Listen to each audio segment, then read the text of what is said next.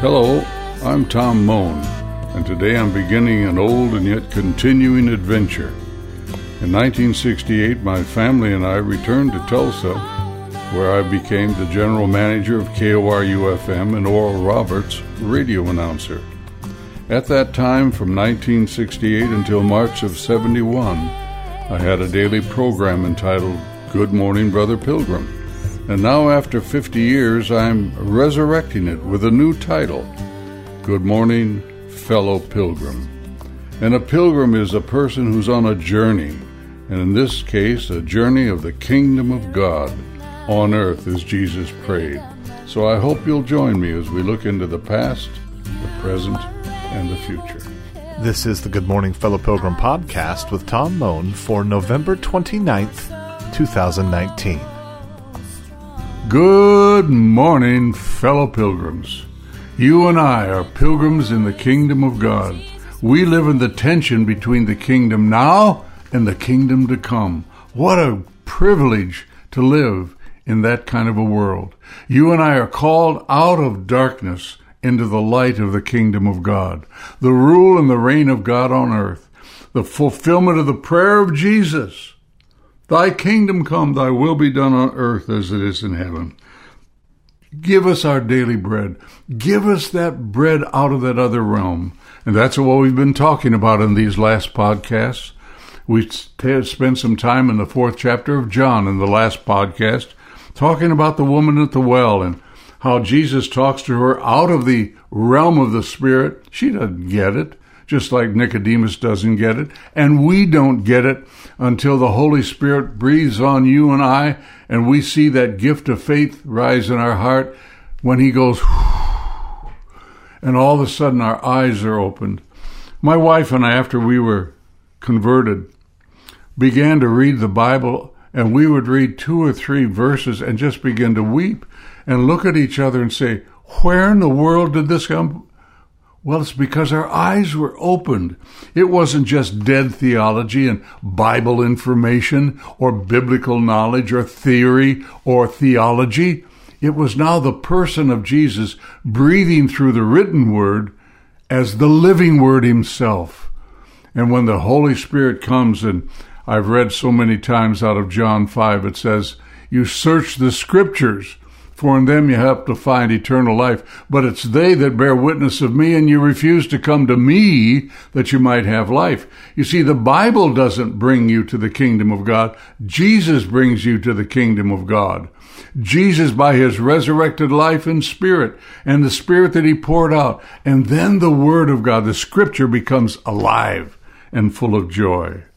It's just so amazing. And I mentioned again in the last podcast in John 4 when the disciples come back after lunch, remember, with lunch for him, and he's not hungry. He says, I've got food you guys don't know about. Well, the only way they know to say is, well, wait a minute, who went and bought him something? They don't get it, just like Nicodemus. Well, we're continuing to talk about the food of God, the food that God gives us in Jesus Christ. I wanted to read, uh, let's see, I wanted to read a little out of the Amplified Bible from the 10th chapter, and it's the, the chapter about the sheep and the shepherd and uh, the door of the sheepfold and all of that. It's a beautiful chapter. And it's uh, uh, he, he begins it by saying, and I'm reading from the Amplified I assure you, most solemnly tell you, he who does not enter by the door into the sheepfold climbs up some other way. Elsewhere, from some other quarter, is a thief and a robber. But he who enters by the door is the shepherd of the sheep. And he talks about he's he's a good shepherd. And then he's he says he says, I know and recognize my own, and my own recognize me. There's also where it says that they can go in and out and find life, which I think is a marvelous gift to the sheep under the shepherd's care. He talks to them and tells them, you know, you can go in and out and and have food if the and and what he's talking about again is those two realms. You can go in and out in and out from the Gospel of John. I wanted to read just a couple of verses from John 12. I'm going to read from the Amplified again. He's talking to them about the grain of wheat dying and and uh, the Pharisees. I want to pick it up uh, that had gone to the feast in John 12. I'm going to pick it up in verse 20 out of the Amplified. Now, among those who went up to worship at the feast were some Greeks.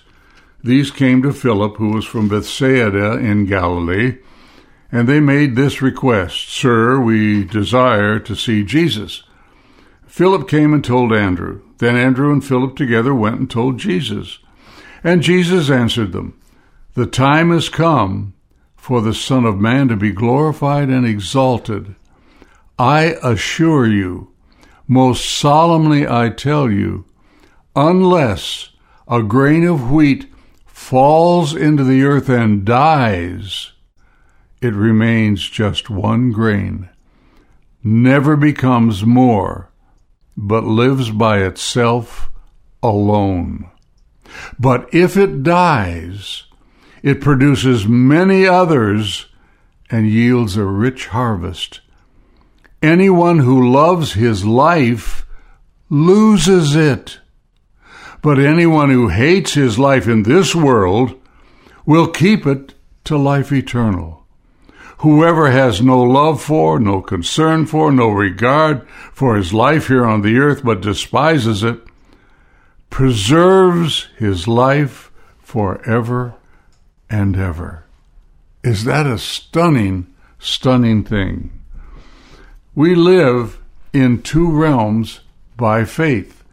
I know this seems repetitious, but when you're born again from above and you begin to hear that wind of the Spirit blowing through you, that ruach, that ruach of God, the Spirit of God, that went over, remember the, the, just in, in the book of Genesis, when, when uh, Adam was created, he was made out of the earth and God breathed the breath of life out of the earth and he became a living being. That's because he could live in two realms. And in the first and second chapters of Genesis, they lived in two realms. Coming into the third chapter, they still lived in two realms. They walked with God. Even uh, I had a dear sister the other day talk about the work that God gave Adam to do in naming things and such. And she said it's kind of interesting in the Hebrew, the word can also involve worship. In other words, work can become worship when it comes out of the other realm. And in the third chapter, we read again, before the fall, before she listens to the enemy, they walked with God, they fellowshipped with God, and God would come and be with them and they would fellowship. I've often said, and I was reading in a book this week by a dear person whom I never got to meet, but I, whose theology I sure enjoyed, was Dallas Willard and it's in a new book written about him and his experience coming coming to death and dying and entering eternity. And one of the things that he said is Genesis 1 and 2 and then Revelation 21 and 2 and he said that's the bookends. And I understand what he means because he had a family in the garden. He had Adam and Eve. He had a family and they fellowshipped and walked together. And there wasn't a bunch of list of rules and things to do.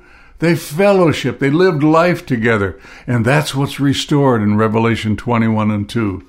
The final resting, abiding, eternal place of God is with his family.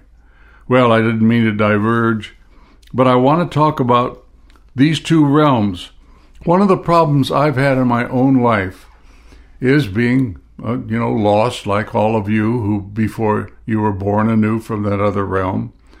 I had what I'd call my common sense life.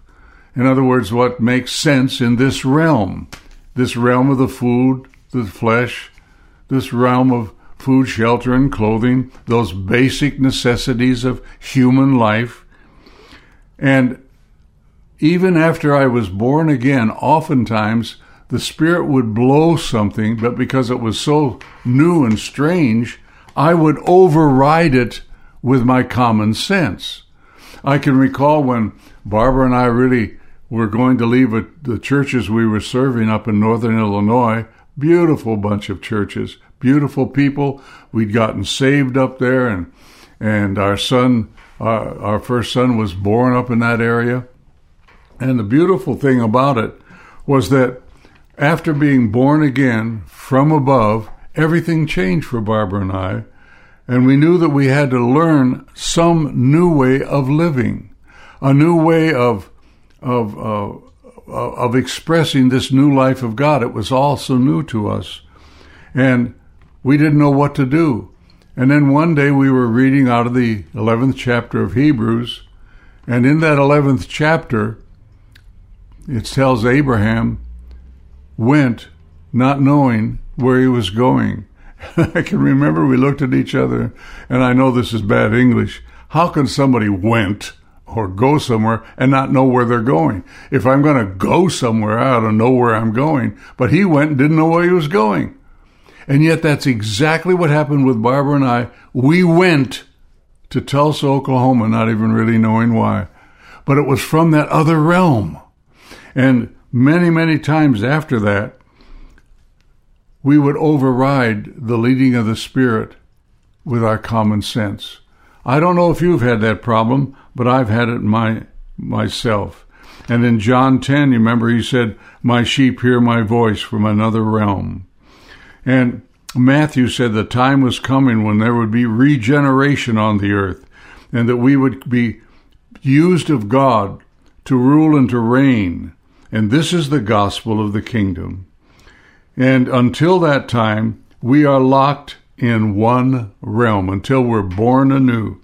When he says in Matthew 6:33, "Seek ye first the kingdom of God and his righteousness," or in the Lord's prayer, "that thy kingdom may come on earth as it is in heaven."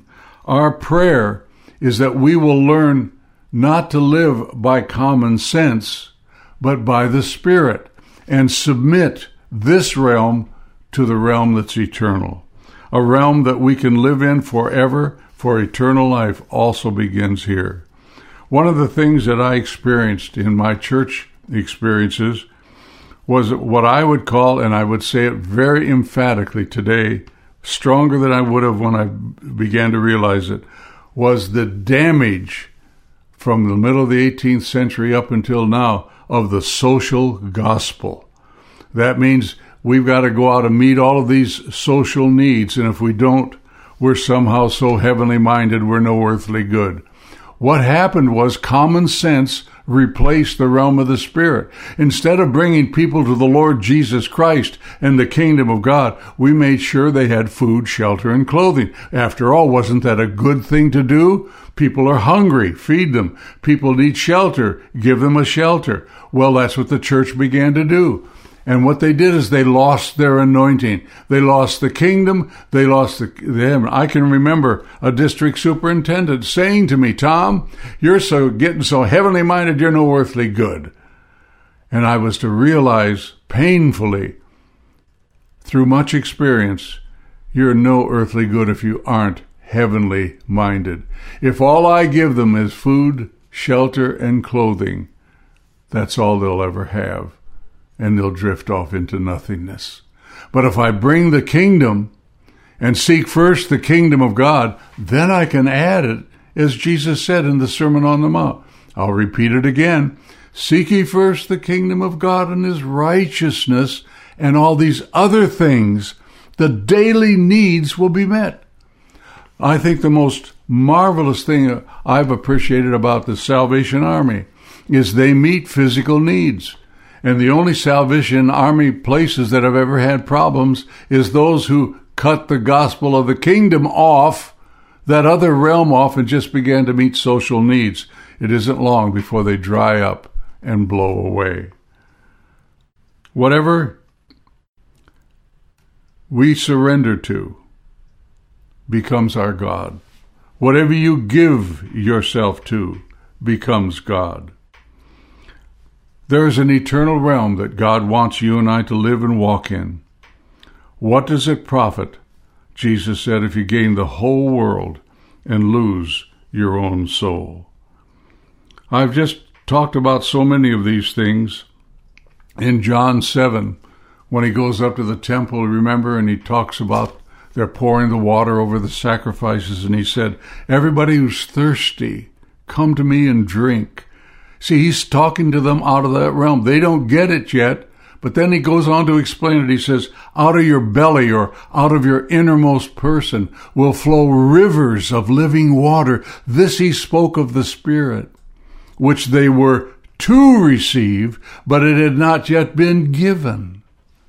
Well, it's been given, brothers and sisters, and I pray today, right now, Holy Spirit of God, I cry out in the name of Jesus. Open the realm of the Spirit of the kingdom of God. Come upon my listeners and open them to the realm of the wind of the Spirit, the wind of eternal life, the wind wherein the blood of Christ cleanses us from all sin and sets us on the pathway of God and His kingdom on earth as it is in heaven. Oh, Father God, I pray that for myself Enlarge yourself within me, Father. Forgive me the times that with my common sense and my theology, I override the voice of your Spirit. Forgive me, Lord, when I override with my common sense. And you're so gracious to come and convict. You don't condemn me when I do it. You don't kick me out of the kingdom when I, oh, revert to the old man and common sense. You just say, Son, how'd that work for you? And I have to say, Father, not very well. Good. Then repent and come back to me and to my kingdom. Father God, we come in the name of Jesus, through his shed blood, through looking at Calvary, allowing faith to burst that gift you put in our hearts to let us see him who's been crucified. For he who knew no sin became sin for us that in him we might become the righteousness of God. Oh, what a gift you've given us, Jesus. You've opened up the eternal realm. Hallelujah. Glory to the living God. We praise you, we worship you, we love you, we magnify, we lift up your holy name. Call us to live more and more completely out of the kingdom of God and its righteousness and all the rest will be added. Oh, thank you, Jesus, for the kingdom on earth. Amen and amen. This podcast is available for free download in iTunes and at moanministriesbookstore.com. Sarah Rahm's album Days of Rain is available on iTunes and most streaming platforms.